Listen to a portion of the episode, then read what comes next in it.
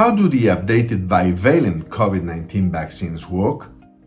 The updated bivalent vaccines work in the same way as the original vaccines by preparing the body to defend itself against COVID 19.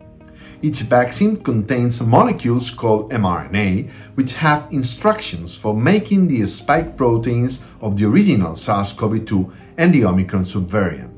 The spike protein is a protein on the surface of the virus which the virus needs to enter the body cells and can differ between variants of the virus.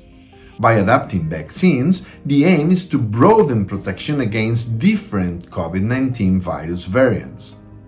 When a person is given one of these vaccines, some of their cells will read the mRNA strands and temporarily produce the spike proteins.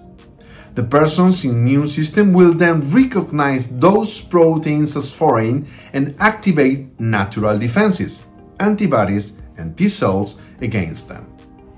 If later on the vaccinated person comes into contact with the virus, the immune system will recognize the spike protein on its surface and be prepared to attack it.